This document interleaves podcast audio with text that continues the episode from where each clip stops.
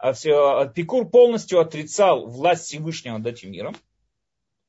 Апикур полностью отрицал, полностью отрицал, э, э, полностью отрицал вмешательство Всевышнего в этот мир, но он глубоко верил в то, что, естественно, что мир создан Всевышним, как все в то время в это верили. Но после того, как мир был создан, то есть первые атомы были созданы Всевышним, после этого атомы ведут себя в пределах этого мира, как они хотят, что они хотят, совершают, как это получается. То есть полный хаос. Поэтому это привело к разным э, доводам, к разным размышлениям. Например, Апикур был за простую, простую жизнь. Люди очень часто переживают о завтрашнем дне, что меня будет ждет завтра, что меня ждет послезавтра. А Пикур всегда говорил, что зачем ты переживаешь? Кто сказал, что через секунду ты не станешь, там, не знаю, летучей мышью? Что ты сейчас переживаешь о завтрашнем дне? Люди откладывают деньги на черный день. Зачем ты откладываешь деньги на черный день? Кто сказал, что через, через секунду не станешь холодильником? Кто сказал, что через секунду ты не превратишься в жабу? То есть, так как весь мир находится в полном хаосе, Поэтому ты не можешь знать, что тебя ждет через атом времени. Время у него тоже делались на атомы. Ты не можешь, ты не можешь себе представить, что тебя ждет через секунду. Если это так, так зачем вообще переживать о завтрашнем дне? Живи сегодняшним днем, живи сегодняшним моментом. Сейчас у тебя есть еда, съешь ее полностью. Сейчас ты хочешь что-то себе купить, купи, транжирь, трать все, что угодно. Почему? Потому что никто не сказал, что завтра, что через секунду ты останешься тем же самым человеком, которым ты являешься, которым ты есть. Которым ты есть. Таким образом, по мнению Апикура, у человека нету, он говорит, он не должен бояться ни наказаний, ни награды, и в этом мире нету никакого вмешательства Всевышнего. Поэтому в этом мире нету таких понятий, как пророчество, в, этих мир, в этом мире нет таких понятий, как чудеса, в этом мире нет таких понятий вообще, как надзирание Всевышнего, как вмешательство Всевышнего. И все. Мы существуем в полном хаосе. Он также отрицал и законы природы тоже. Какую бы то ни было закономерность, он отрицал тоже. Одной из его известных фраз было, когда он удивлялся, почему люди боятся смерти. Апикур, почему ты боишься смерти? Ведь когда все то время, что ты живой, смерти нету. Но как только смерть придет, тебя уже не будет. Так зачем вообще переживать? То есть его философия его жизни была, философия жизни была, заключалась в том, что живи нынешним, сегодняшним моментом. Не живи, не думай, не переживай о будущем и так далее. Живи именно сегодняшним моментом. И вот это вот, э, скажем, такой вот э, образ жизни спокойствия, спокойный образ жизни, он очень за многих заманивал. Был целый был сад, в котором они находились, сад Апикура, где многие люди туда приходили для такого определенного тихого места обитания, успокаивались от жизненной рутины и так далее, и так далее. Это было очень такое заманчивое место. Теперь, э, в разных религиях Апикур представляется по-разному. То есть в христианстве Апикур представляется как обжора, то есть его, само его утверждение, которое говорил, что кушай сейчас все, что у тебя есть, не оставляй ничего на потом, потому что кто сказал, что потом, кто сказал, что ты потом будешь в той же самой форме, которой ты сейчас есть, а вдруг ты станешь ежиком, ведь эти атомы собираются распадать постоянно э, в хаотичном порядке, кто сказал, что ты через секунду будешь тем же самым, кем ты сейчас есть. Поэтому в христианстве он всегда представляется, Пикур всегда представляется в христианстве как обжора, как человек возжеланий, который, который полностью все его мысли заняты только как можно больше наесться, напиться и так далее, и так далее. В иудаизме Апикур всегда представляется как человек, который отрицает вмешательство Всевышнего в этот мир, который отрицает влияние Всевышнего в этом мире. Апикур это человек, который отрицает какую бы то ни было взаимосвязь между нашим миром и Всевышним. Практически он тот, кто апикур, тот, кто отрицает пророчество, тем самым образом отрицает получение Торы, тем самым образом отрицает какой бы то ни было награду вознаграждения. И более того, он отрицает саму способность человека постичь Всевышнего, поэтому также и отрицает мудрецов, отрицает их авторитет и так далее, и так далее. Поэтому, когда мы говорим с вами об апикуре, в основном, когда мы называем человека апикорус, на иврите. Это, естественно, не говорится о том философе, а имеется в виду это вот название того человека, который, э, который отрицает власть, э, авторитет, извините, авторитет мудрецов, э, который отрицает пророчество и который отрицает какую бы то ни было взаимосвязь между Всевышним и этим миром. Таким образом, получается у нас первое, то, что говорит нам первый мудрец нашей Мишны.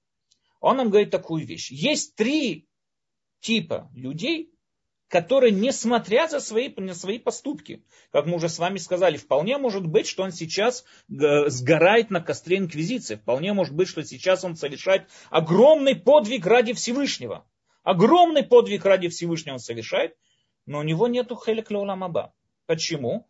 Потому что, как сказал, как вот мы видим, кто это за люди. Это те люди, которые, вот то, что нам пишет наш э, Тана, наш э, мудрец нашей Мишны, это те люди, которые, опять же, отрицают э, оживление мертвых. Опять же, что собой означает оживление мертвых, мы с вами разберем. Имеется ли в виду это классическое понятие оживления мертвых, или там есть что-то более другое понятие, мы с вами это все разберем. Но вот то, что мы знаем сейчас, в основу возьмем, я не хочу сейчас просто входить в эту тему и опережать то, что будет в дальнейшем. Но тот, кто отрицает восстание мертвецов, тот, кто отрицает получение Торы с горы Синай, то, что отрицает давание Торы, что Тора с небес дана нам, и тот, кто, и тот, кто апикорус, то есть тот, кто отрицает авторитет мудрецов, тот, кто отрицает э, пророчество или какую бы то ни было взаимосвязь между Всевышним и этим миром, у них нету хелек люламаба. Я вам могу сказать на своем примере. Я когда-то был на одной свадьбе своего, одного из своих учеников. Когда я возвращался, э, меня взял там один человек, взял трэмп, подбросить меня э, там, до, до определенной остановки, где я могу там взять автобус домой. И он мне как-то, мы что-то с ним разговорились, он вроде был религиозный, у него была экипа на голове, и цицит, и так далее, и так далее. Но он мне говорит такую вещь что по-настоящему он выполняет мицвод не потому, что он верит в Тору. Меня это очень удивило. Как, значит, а тогда зачем себе выполнять мицвод? То есть, если ты не веришь в Тору, какой смысл выполнения мицвод? Он сказал, ну что он видит в заповедях, мицвод это заповеди Всевышнего, он в них видит какой-то патриотический скажем, такое вот э, что-то патриотическое, историческое, патриотический, какой-то вот такой вот э, связь такую с, с еврейским народом и так далее. Он в нем ощущает какой-то патриотизм выполнения мицвод. Вот евреи тысячи лет выполняли мицвод, и поэтому он тоже хочет выполнять мицвод. Мне это очень понравилось, то есть как бы человек готов идти на очень большие пожертвования, то есть это ограничения определенные. Человек готов вести ограниченный образ жизни ради каких-то патриотических идей. Это как раз есть здесь что-то, знаете, что можно уважать в данной степени. Правда, не знаю, до какой степени он по-настоящему выполнял и какие заповеди он выполнял. Но само это утверждение здесь есть, как бы, что зауважать. Ради идеи человек готов идти там на такие-то и такие-то действия. Но практически получается что? Что этот человек, он, выполняя мицвод, и он выполнял, как он сказал, что он старается выполнять все мицвод, у него нету хелек ламаба у него нету, он не удостоен, он даже он не удостоен к участи Куламаба. Почему? Потому что, как мы здесь с вами видим у, у мудреца нашей Мишны, главное, что может привести человека к Уламаба, это не сами действия, а сознание. И для того, чтобы это понять, такую вещь, надо здесь задержаться еще на, одной, на одном моменте, который надо объяснить. Мы с вами, когда затрагивали 8 глав Рамбама, мы с вами объяснили концепцию, в котором Рамбам видит этот мир, как он обсуждает, как он видит этот мир и так далее. Сейчас мы ее проверим с другого ракурса, с ракурса вот то, что мы сейчас говорим, с ракурса этой темы. Рамбам говорит простую вещь. Все в этом мире, все, что в этом мире существует, это практически он, э, это теория Аристотеля, все в этом мире существует, все, любой объект, существующий в этом мире, все, что мы можем на что-то сказать, подумать, любой объект, будь это объект нашей мысли, будь это какой-то реально существующий объект, все делится на материю и ее форму. В этом мире ничего не существует без материи и формы. Всегда есть материя. Я подчеркиваю, материя это не материал материал, когда что-то материальное. Нет. Материя это такой, скажем, носитель какой-то определенной идеи. Все, все в этом мире состоит из материи и ее формы. Нету отдельно формы и нету отдельно материи. Например, а Платон с этим спорил, а Платон утверждал, что форма находится где-то на небесах, и материя подражает этим формам.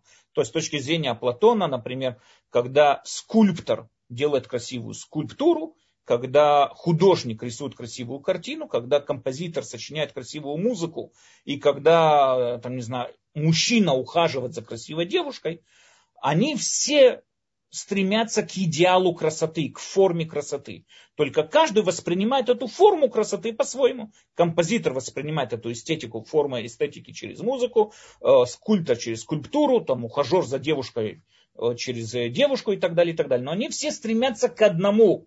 Они все стремятся к форме красоты. То есть есть какая-то где-то форма на небесах, а мы или на, в этом мире пытаемся подражать той или иной форме. Это идея Платона. Аристотель с этой идеей спорил и говорил, что нет, не существует отдельной материи, не может такого быть, чтобы существовала отдельная материя, потому что любой объект, любая материя, любой объект существует из двух составляющих, скажем, из двух э, определений материи, определения материи, определения формы. Любой объект, будь то атом, нейтрон, электрон, что бы это ни было, почему электрон, он отрицательные, там э, другие частицы положительные и так далее. Почему это так? Потому что вот у него есть материя, которая несет на нем те определения, какие положительность или отрицательность и так далее, и так далее. То есть любой объект в этом мире, любой объект в этом мире делится на материю и ее форму. Например, к примеру, я хочу описать стул. Стул тоже у него есть материя и его форма. Стул это мебель первую очередь. Это мебель. Что такое, что собой означает мебель? Мебель это вот мебель, но то, что использовано при этом предмет, который предназначен для использования человека. Но у нас есть много, то есть стул это мебель, значит я понимаю, что он не электротовар, я понимаю, что он не человек, я понимаю, что он не животное и не растение. Он мебель, окей. Но мебель сама по себе тоже имеет разные формы. Мебель бывает шкаф, кровать, стол, Мебель бывает скамейка, бывает стул, диван, много разных мебелей есть. Что же тогда стул? Это мебель, это его как материя, мебель, мебельность, это его материя. Для сидения одного человека со спинкой, это уже его форма. То есть любая вещь, она входит в категорию и выделяется из этой категории. Входит в категорию, это ее материя, выделяется из этой категории, это и есть ее форма. То, что ее определяет и делает ее именно тем, чем она является. Это и есть ее форма. Любая вещь, любая мысль, любая идея и также любой материальный объект, он состоит из двух. Материя и ее форма, которая ее определяет. Таким образом, если мы это понимаем, что собой представляет человек – мы с вами затрагивали эту тему, опять же, когда мы начали вот этот э, прошлый цикл 8 глав Рамбама. И мы с вами сказали, человек, как его определяют, человек это живой, мыслящий. Это есть определение человека. Живой, но в греке говорили говорящий, потому что разговорная речь приписывалась именно мысли, мыслящий, говорящий. Живой, мыслящий.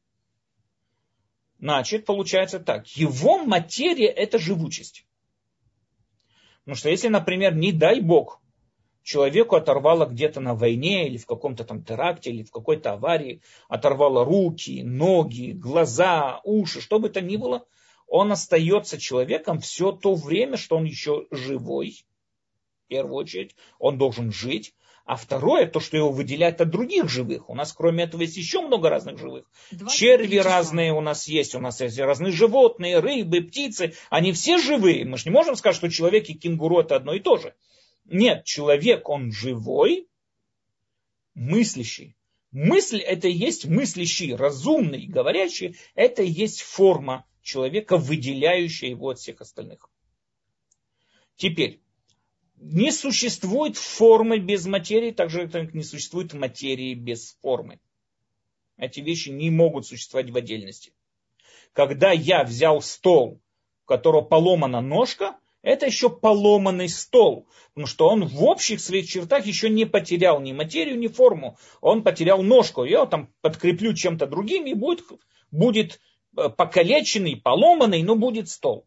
Но если этот стол превращил в щепки, он уже потерял, что бы то ни было, как только потерял, превратился в щепки, то есть он потерял материальность мебели, он уже не мебель, так он в тот же самый момент и потерял форму стола.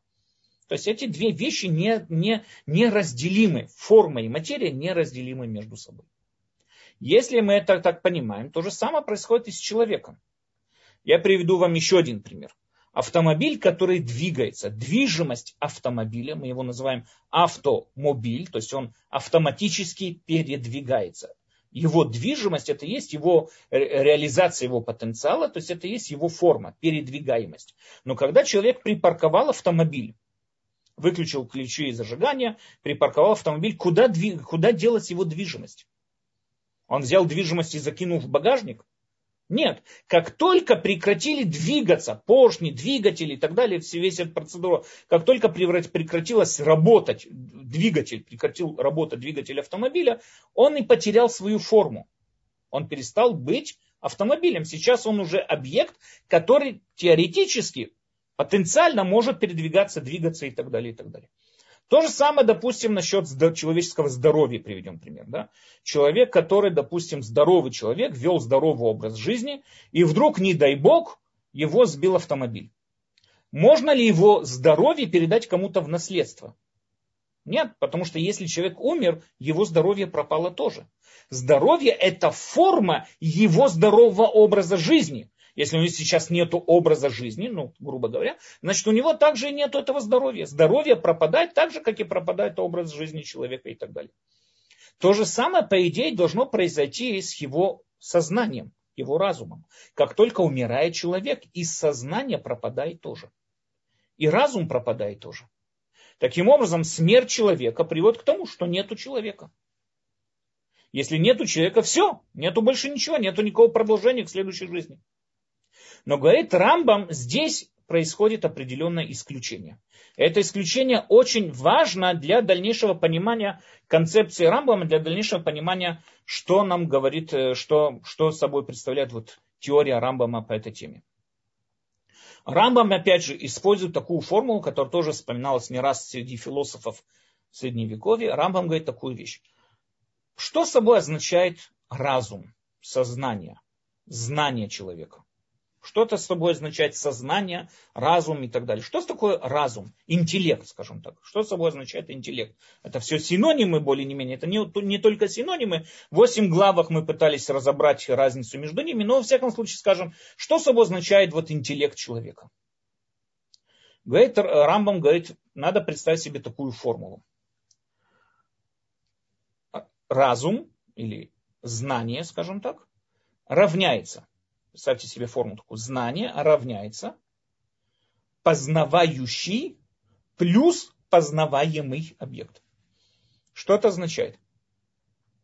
Когда человек познает форму какого-то объекта, он познает сам этот объект когда человек еще не понял саму форму этого объекта, он частично может понимать, распознать, что это за объект, но он не знает еще полностью, что перед ним находится.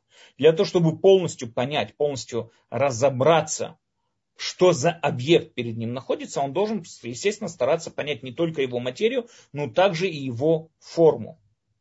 Например, человек, представим себе, всегда привожу этот пример, папуас идет по, по какой-то негр, папуас по берегу моря, никогда до этого не видел цивилизацию никакой, и вдруг споткнулся об фотоаппарат, дигитальный фотоаппарат, такой, знаете, дорогой фотоаппарат, профессиональный, который там, не знаю, там Nikon какой-то очень супер профессиональный фотоаппарат.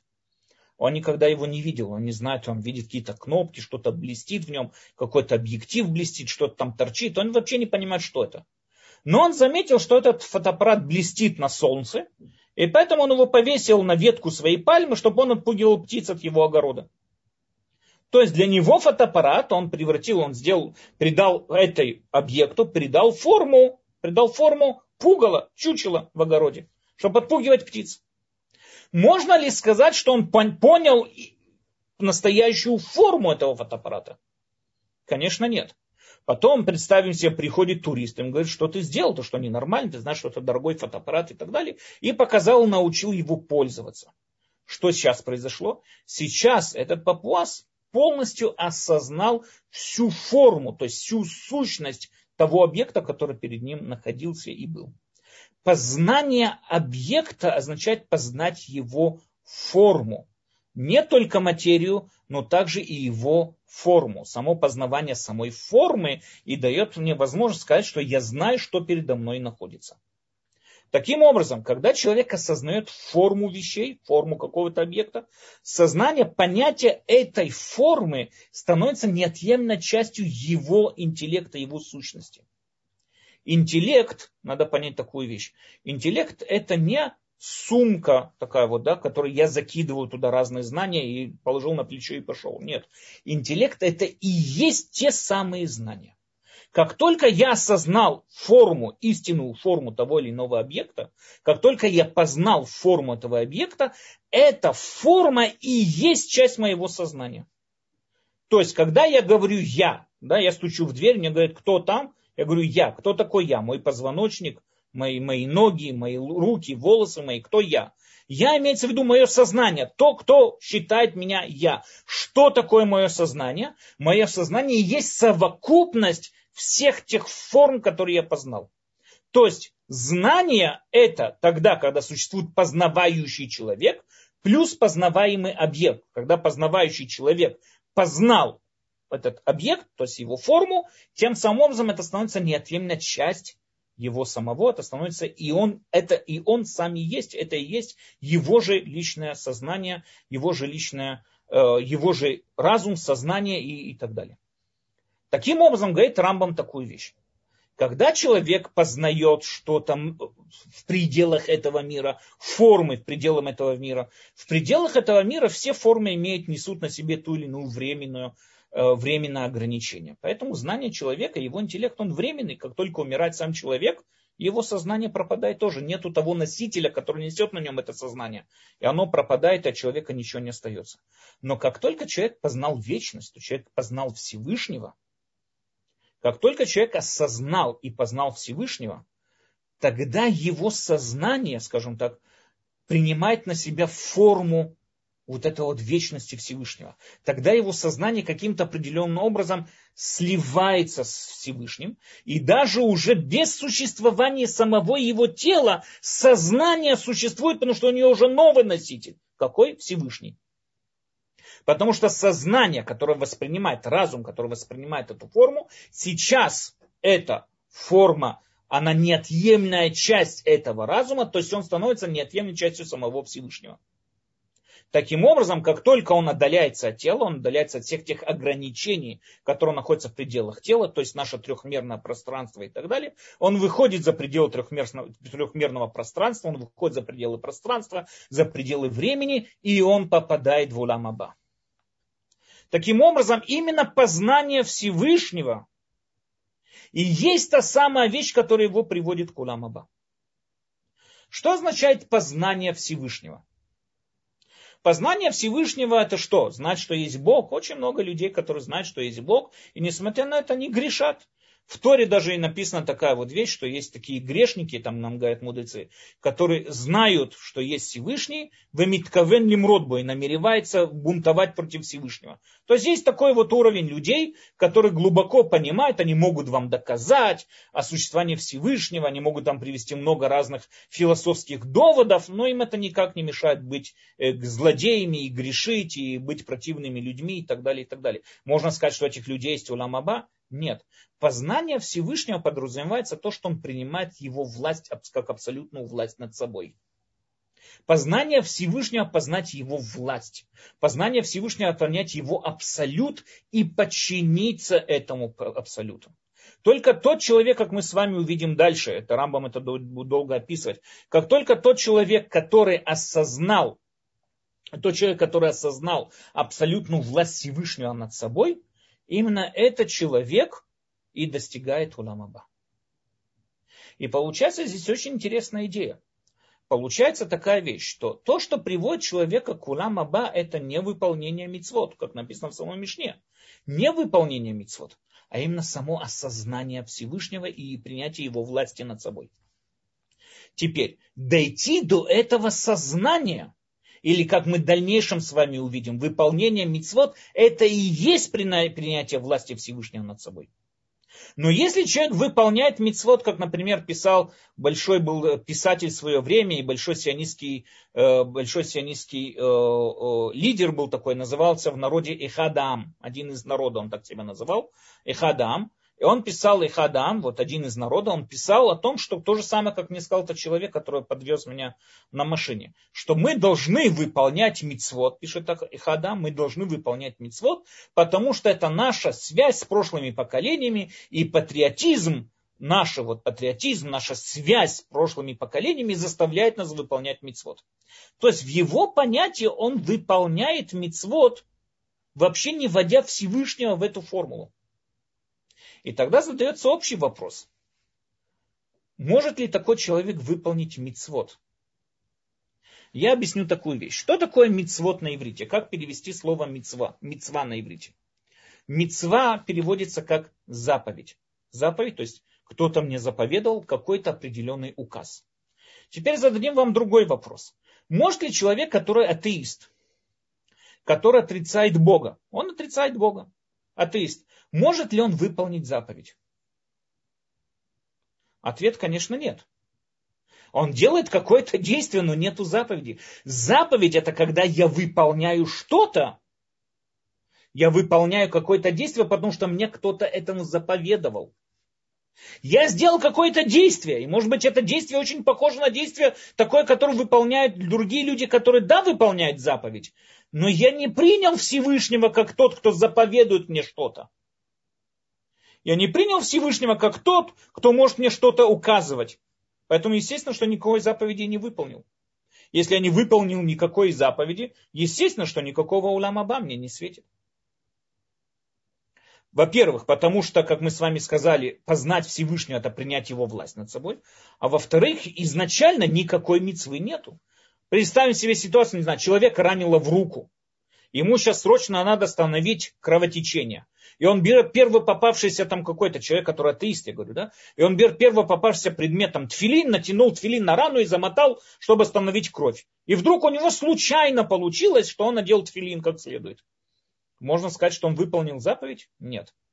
Надо подчеркнуть еще одну такую вещь. В самой, э, среди мудрецов существует спор, нуждаются ли заповеди в намерении. То есть, когда я одеваю тфилин, допустим, утром на молитву, должен ли я думать сейчас постоянно о тфилине, то есть называется мицвод срихот кавана, требует ли мицвод, требует ли намерение, надо, требуется для выполнения мицвод намерений, или, может быть, я изначально требуется намерение, но если я не намеревался, я тоже выполнил мицвод. По закону, говорят мудрецы, что мицвод не требует намерений. Это да, но это не имеет никакого отношения к тому, что мы сейчас говорим. Мы, потому что мудрецы говорят о той ситуации, когда человек понимает, что есть мецва, он принимает на себя власть Всевышнего и принимает на себя то, что Всевышнего что-то, что-то ему заповедовал. Но сам по себе он сейчас в данном конкретном моменте не намеревался на этом. Но если мы его пробудим, скажем, ты выполняешь мецвод, он скажет, а, да, да, я выполняю мецвод. Просто сейчас он отвлекся. Но в общем, он, он принимает Всевышнего как власть над собой, поэтому он принимает заповеди Всевышнего как что-то, что его обязывающее. Но человек, который полный атеист, абсолютный атеист, и у него случайно получилось выполнить какую-то мецву по Торе. Он не намеревался, но у него совершенно случайно это получилось. Можно ли сказать, что он выполнил мецву по Торе? Нет. Может быть, он сделал хороший поступок. Если он случайно кому-то помог, или он случайно кому-то, не знаю, что-то, может быть, он сделал хороший поступок. Но относится ли этот поступок к списку заповедей? Конечно, нет. Таким образом, у нас получается такая вещь что по мнению Рамбама не поступки приводят меня к выполнению, к уламаба, не поступки приводят меня к получению вот этого вот будущего мира, а именно правильно построенное намерение. Только, как мы с вами дальше разберем, правильно, правильно построенное намерение, как мы с вами видели в прошлом, в восьми главах Рамбама, мы увидим в, это, в этом цикле немного другой подход, но правильно построенное намерение может выработаться у меня только тогда, когда я выполняю эти мецвод. Я не смогу достичь правильного восприятия происходящего в этом мире. Я не смогу, восприч... я не смогу э, принять власть Всевышнего над собой без выполнения мицвод. Поэтому мицвод необходимая часть, потому что она вырабатывает правильное мышление именно правильное мышление меня приводит к уламаба. Но если я выполняю мицвод, и меня не приводят к правильному мышлению, если я выполняю мицвод и не верю в Тору, я выполняю мицвод не потому, что Тора с небес, или не потому, что я верю в пророчество Муше, или вообще не верю в какое-то пророчество, потому что и вот я отрицаю, э, написано в пророчестве там о оживлении мертвецов, я это отрицаю. Тогда в данной ситуации естественно, что у меня нет уламаба, потому что у меня нет правильного намерения. Для того, чтобы это подчеркнуть, надо увидеть еще одну интересную, интересную идею. Надо сказать, что что я сейчас вам описал Рамбама, это мнение Рамбама. Многие раввины с этим спорят, многие раввины возмущаются даже против Рамбама, многие раввины с этим спорят и, говорят, считают не так. Мы увидим в основном вот классический подход, который говорит, нет, человек выполняет мицвод, выполняет заповеди Всевышнего, и в заслугу за выполнение заповеди Всевышнего получает награду в виде уламаба. В их понятии уламаба это награда. По мнению Рамбама, уламаба это не награда, это мое личное достижение. Так как человек, который занимается спортом, сидит на диете и ведет здоровый образ жизни, его достижение в том, что он здоровый человек, это не награда за то, что он сейчас так мучается и старается. Нет, это и есть его само личное достижение. Так и уламаба это его личное достижение. По мнению мудрецов, которые спорят с Рамбамом, по мнению других мудрецов, нет. Улам Аба это все-таки награда, которую человек получает за то, что он выполняет, э, старается, прикладывает усилия и выполняет те или иные мицвод э, в этом мире и так далее, несмотря на все свои испытания. Поэтому в их понятии Улам Аба это награда. Цель, которая, средство, которое приводит к этой цели, это выполнение мицвод. По мнению Рамбама нет. Выполнение мицвод строит правильное сознание человека, которое она в конце концов и приводит его к уламаба. Таким образом, мы с вами можем заметить, например, как Рамбам начинает свою монументальную вот эту книгу, огромную книгу законов. Мишне Тура. Как Рамбам начинает книгу Мишне Тура? Рамбам начинает ее с того, что как начинается Мишне Тура. Есть один единый Бог, мы должны понимать, мы с вами в дальнейшем разберем эти законы, что Бог, он не телесен, он за пределами времени, пространства и так далее, и так далее. Законы Рамбама начинаются с законов сознание человека. Как начинаются другие книги законов, например, Арба Турим или Шульхан Арух, начинается с практических законов. Человек встает рано утром, должен сделать омовение рук, должен правильно одеться, должен пойти на молитву. Нас они сразу же бросают в практические законы. Рамбам начинает с нами обсуждать и философствовать, и переводить разные законы сознания и так далее, и так далее. Они же нас сразу же бросают в практические законы. Почему? Потому что по мнению Рамбама Главное, самое, самое главное, это именно правильно построенное сознание. Именно оно приводит нас к Уламаба. А по мнению других раввинов, а по мнению других раввинов, которые с ним спорят, нет. Главное самое это само выполнение мицвод не имеет никакого отношения твоего сознания. Главное выполнение мицвод. И за награду за выполнение мицвод ты удостоишься э, участи в Уламаба и так далее. Окей, это первый этап нашей Мишны и так далее. Дальше, давайте с вами разберем ее дальше. Раби Акива говорит нам, написано в Мишне, Раби Акива говорит, также тот, кто заклинает, также тот, кто заклинает, извините, извините, Раби Акива говорит, также тот, кто читает наружные книги. У этого человека тоже нет уламаба. Что собой означает наружные книги, это тоже очень большой спор. Что такое наружные книги? По мнению таких мудрецов, как Ражбо и так далее, это любая книга, тематика которой не Тора. Человек читает учебник по математике, по мнению Ражбу, это он напрасно тратит время, это отводит его от Уламаба. Человек читает историю, это отводит его от Уламаба. Человек читает там какие-то другие исторические, химические, разные учебники, они отводят его от Уламаба. Нет, человек должен заниматься только Торой и так далее. Это как бы я привожу специально крайнее мнение, которое приводимо Ражбу и так далее. Э, Рамбам, Рамбам с этим, конечно, спорит. По мнению Рамбама нет, ни в коем случае. Эти книги полезны нам для того, чтобы разобраться, как именно Всевышний управляет этим миром. Мне, мне требуется, Рамбам пишет про себя, что он, он был очень научно продвинутый человек, он был очень большой э, научный деятель, Рамбам очень много и в медицине, не только в медицине. Мы знаем, что у него было очень много трудов и по астрономии по своему времени и так далее. Он в общем занимался наукой. И говорит Рамбам, что нет, наука всегда для меня была как наложница в гареме. У каждого шейха, Рамбам из мира, из арабского мира пришел, поэтому его всегда примеры такие вот из арабского мира. У каждого султана, он говорит, есть любимая жена, она есть главная жена в его доме, а есть также много разных наложниц, которые выполняют или черную работу, или там заменяют ему, ему жену там и так далее, и так далее. Но они не главная жена.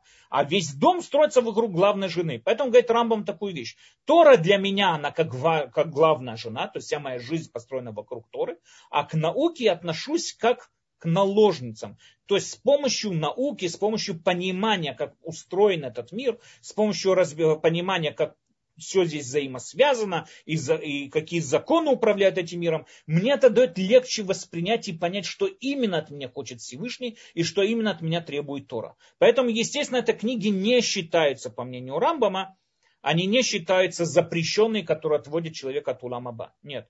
Что же, да, его отводит от Уламаба? Книги, которые называются апокрифы. Апокрифы это те книги, которые по разным причинам не вошли в канон Танаха. Танах это Библия, да, это то, что Библия, да, это Тора, пророки и Писания. Танах.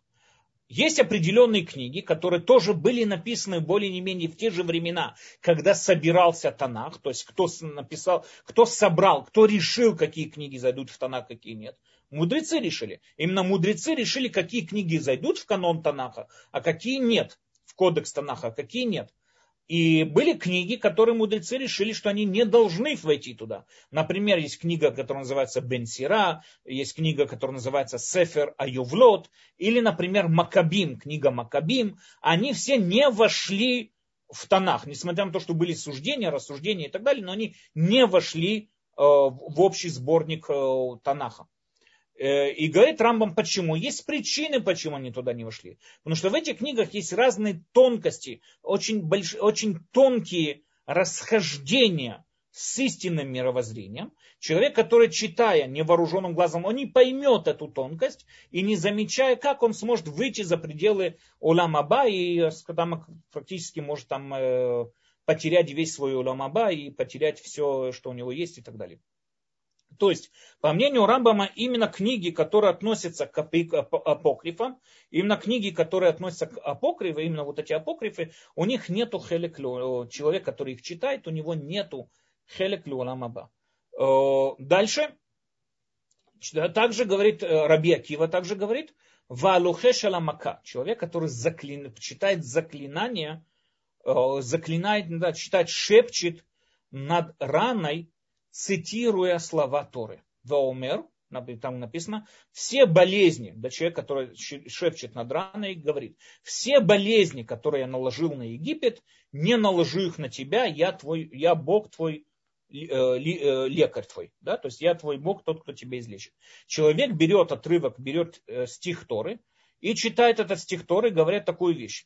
Ни одну из болезней, что я навел на Египет, не наведу на тебя, ибо я Господь, твой целитель. В чем здесь проблема? Есть несколько мнений на эту тему, и мы с вами увидим, что Рамбам здесь, например, тоже придерживается к тому мнению, что говорится о том, что человек, когда читает это заклинание, ему надо, так говорят мудрецы, я не знаю, никогда заклинаниями не занимался, но ему надо плюнуть на эту рану. Когда он плюется, читая Тору, это показывает пренебрежение к Торе. Но по-настоящему в книге законов, дайте я вам зачитаю один из законов, который пишет Рамбам, и надо будет э, с вами его немножко здесь разобрать.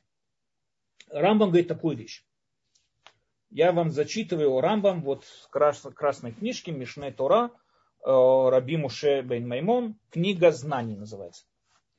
Тот, кто нашептывает над раной отрывки истории, или произносит фразы из истории над ребенком, заговаривая испуг, а тот же тот, кто кладет рядом с ребенком святые тексты или чтобы тот спокойно спал, не только нарушает запрет заклинать и верить в примет, это запрет Торы, заклинание это запрет Торы, но и отрицает Тору, так как он делает Тору лекарством для тела, тогда она лекарство для души, как сказано, и будут, жи- жизнью, и будут жизнью для души твоей.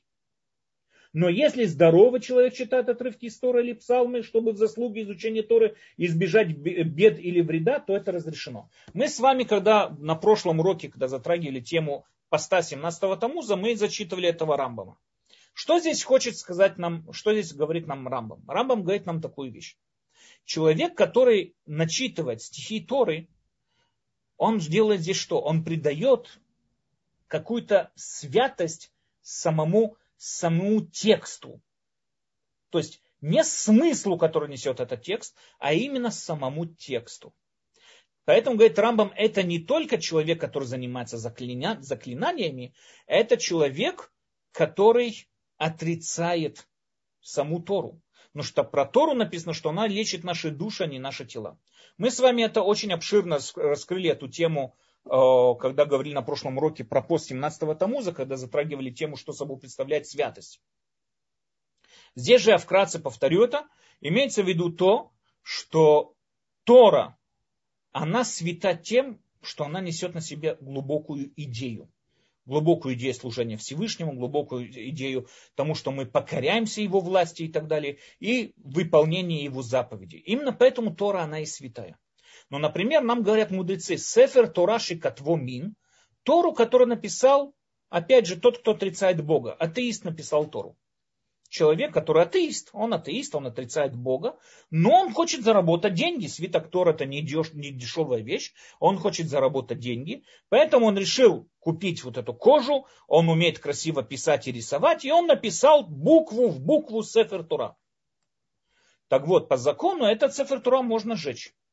Он не несет никакой важности и никакой ценности. Несмотря на то, что это буква в букву переписаны свиток Торы. Почему? Потому что он не несет на себе эту идею. Тот человек, который писал эту Тору, он не намеревался, чтобы эта Тора использовалась, и чтобы эту Тору использовали ради служения Всевышнему. Он хотел просто заработать на этой Торе деньги и все. Поэтому самой Торе, в ее коже, в ее чернилах и даже в форме ее букв святости нету. Святость заложена в ее смысле.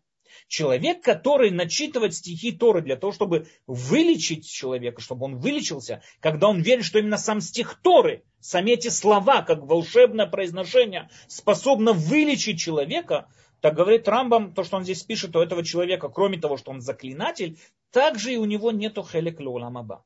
Что же да можно сделать? Что мы да делаем? Человек может выполнить ту или иную мецву, ту или иную заповедь и просить у Всевышнего, чтобы в заслугу за выполнение этой заповеди ему это помогло, там, такому, допустим, он хочет для выздоровления какого-то больного человека или для возвышения его души, он решил выучить, там, посвятить, оторвать пять минут своих, своего времени, и вместо того, чтобы там смотреть телевизор, он решил поучить, э, за эти пять минут поучить Тору.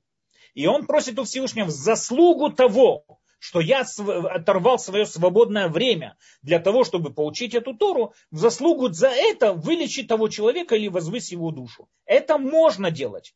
Но если человек читает определенный мишнает, веря, что именно эта мишна возвышает душу человека, сами ее слова возвышают душу человека, или сами ее слова лечат человека, это заклинатель а человек, который заклинатель, и у него, кроме того, что он заклинатель, у него он это смертельное наказание. Кроме всего этого, у него также нету, он также и отрицает саму Тору, поэтому, говорит Раби Акива, у него нету хелек леуламаба. Мы видим, что Раби Акива здесь спустился еще на более тонкий уровень. Он спустился еще на более, если нам первый мудрец глобально сказал, человек, который отрицает Тору, человек, который не принимает пророчество, или он апикорс, Раби Акива приходит на более практический уровень. И говорит Раби Акива, даже тот человек, который читает апокрифы, или тот человек, который относится к Торе, не как что-то несущее какой-то идеал и символ, а относится к Торе, как, как, как какое-то заклинание, этого человека тоже нету хелек. Последнее, третье подтверждение этой Мишны. Аба Шауль, тоже был мудрец, который звали Аба Шауль, говорит, также человек, который произносит имя Всевышнего, вот это, что мы произносим в ритуальной молитве, произносит имя Всевышнего в бытовых разговорных целях и так далее, у него тоже нету э, вот это вот хелек леуламаба, у него тоже нету потенциала достичь уламаба. Почему? Надо подчеркнуть, мы все время говорим о потенциале, как мы сказали в начале урока, у него нету потенциала получить уламаба. Почему? Потому что человек, который произносит имя Всевышнего в неуважаемом таком вот, в неуважаемой форме, в бытовых разных разговорах и так далее, он проявляет полное неуважение, не, полное неуважение к Всевышнему. Естественно, в данной ситуации мы не можем говорить о том, что он принимает его как авторитет над собой, как абсолютную власть над собой. И поэтому, естественно, что этого человека нет уламаба. Подведем итоги. Что мы сегодня видели в первой Мишне, о которой Рамбам в основном будет говорить. То есть весь, вся эта книга Рамбама посвящена именно комментарию этой первой Мишне. Что мы здесь с вами видим? Мы видим, Мишна говорит нам о том, что каждый еврей потенциально, у него есть возможность достичь уламаба. Это не означает, что у него уже есть участь. Но если он ведет еврейский образ жизни, то есть он подчиняется единому Всевышнему, выполняет заповеди Торы, если он ведет еврейский образ жизни, у него потенциально есть возможность достичь уламаба. Как достигается уламаба, нам объясняет Мишна, с помощью правильно выстроенного сознания, когда мы воспринимаем Всевышнего как абсолютно власть над собой. Но если человек выполняет эти же мицвод без этого сознания, как написано в самом Мишне, у него нет хелек улам аба. Ну что улам аба, это к которому мы стремимся, улам аба добивается только через правильное сознание человека, а не через определенные действия, которые они к нему приводят. Почему? Потому что Рамбам видит вот доказательства всей своей концепции в самой Мишне. Мы видим в самой Мишне написано, что человек может выполнять все написанные митцвот заповеди в Торе, но все равно не удостоится улам аба. Когда? Когда, допустим, он читает апокрифы, или когда он отрицает пророчество, или когда он там произносит имя Всевышнего в бытовой жизни и так далее, и так далее. У него не будет уламаба. Несмотря на то, что он выполняет все написанное в Торе и так далее. Понимая эту мишну, в дальнейшем нам стало с вами разобрать такое понятие, что собой представляет уламаба, как мы можем заработать уламаба, и все остальные мидршим, которые нам говорят о разных видах поощрения и так далее.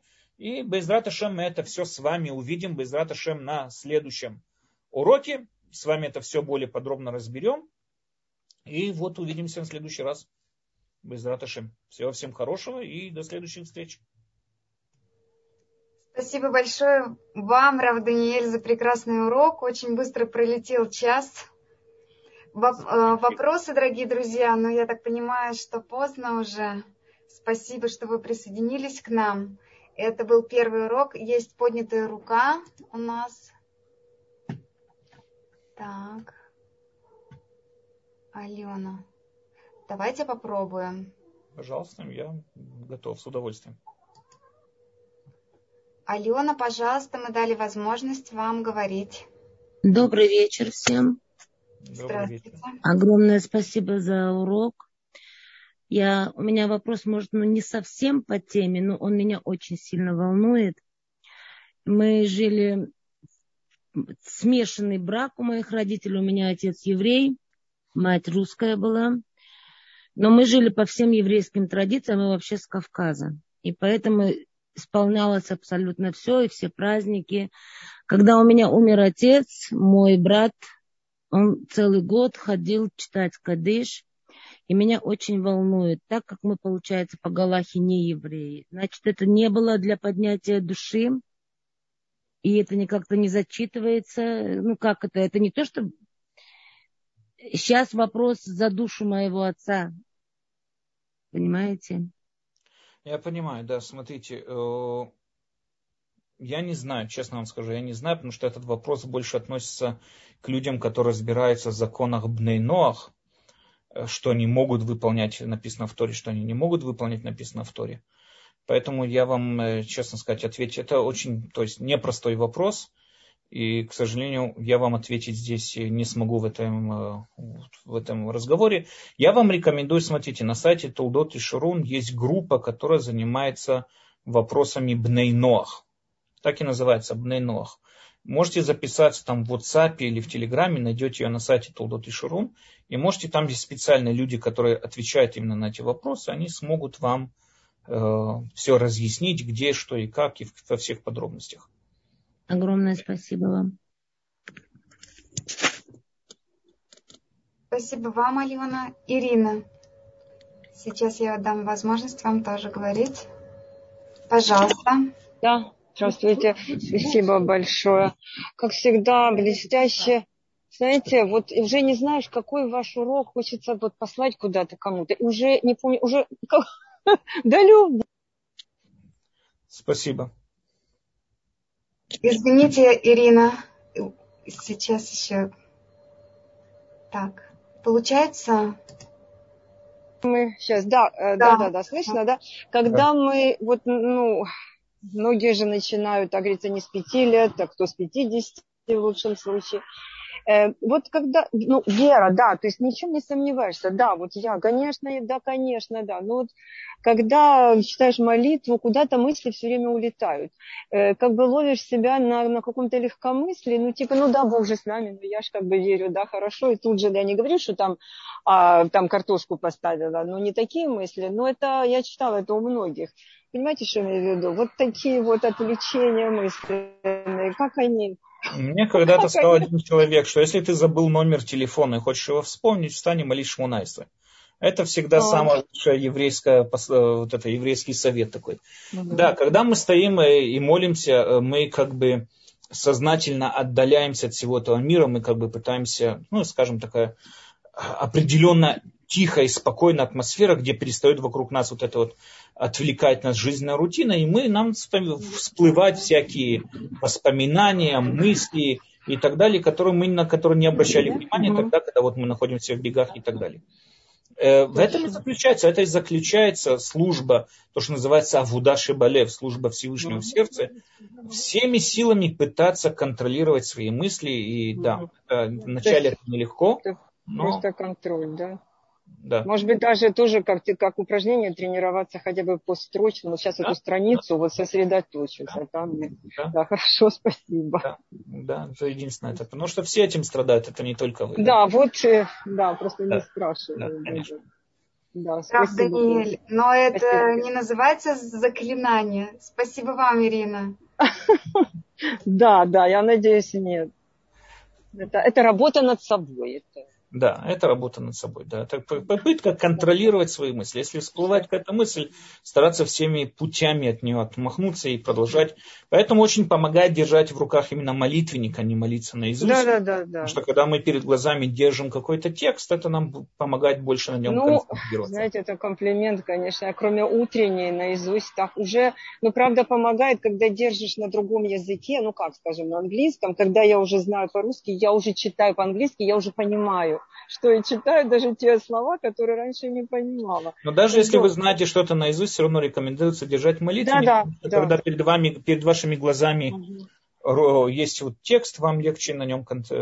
А потом еще мания величия, и в какой-то момент раз, и ничего не помнишь. То есть ты же все штудировала, стоишь и вспоминаешь тот случай, да, когда как в синагоге, ну, ну вы знаете, о чем я говорю, когда человек, который знал все, сказал, вот теперь я ничего не помню. Поэтому я теперь только с этим молюсь. Еще хотела что-то спросить, все, видите, все вылетело, значит, время истекло. Да. Нет, все хотела да, что-то догонку, но уже нет, уже не вспомню.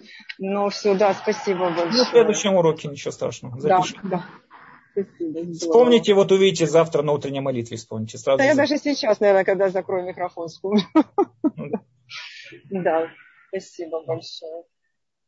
Спасибо вам. Пожалуйста, Галия, у вас включен микрофон.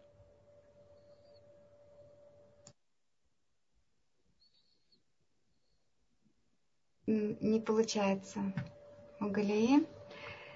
Так. Рав Даниэль, здесь такой вопрос. Как понять, что я достиг правильного мышления, сознанием. Будем ли мы это изучать? Да, да, это будем это изучать очень подробно. Я могу вкратце сказать, но, но это рекомендую все-таки остаться и дотерпеть до того, как мы дойдем в этой главе до этого места. И после этого вам будет понятно. Да. Света написала. Большое спасибо. Э, Бог даст еще много сил продолжать вам делиться истиной. Э, в момент опасный произношу «эйно от мильвадо». Помогает мне. Э, я, конечно, не знаю так иврит, но я думаю, вы переведете, да? Значит ли это, что я заклинаю? По-настоящему, когда нам сказали, эта идея идет от Э, Рабхайм Воложенера, если не ошибаюсь, Рабхайм Воложенер сказал, что человек должен не просто произносить «Эйнод мильвадо, эйнод мильвадо», а он должен глубоко, нету больше никого, кроме Всевышнего, имеется в виду, нету больше никого, кроме Всевышнего. А имеется в виду, что внедрить в себе сознание эту мысль. Именно думать об этом. Не просто говорить, э, знаете, повторять как мантра. Эйнод мильвадо, эйнод мильвадо и так далее. Нет, это, это заклинание, это, по мнению Рамбама, запрещенное по и так далее. Потому что эти слова ничего не приводят. А имеется в виду внедрить, повторять и внедрять свое сознание. И тогда, говорит Рабхайм Воложный, что вот эта вот вещь поможет. Не просто сам текст, а именно внедрение, осознать, что нет ничего, кроме Всевышнего.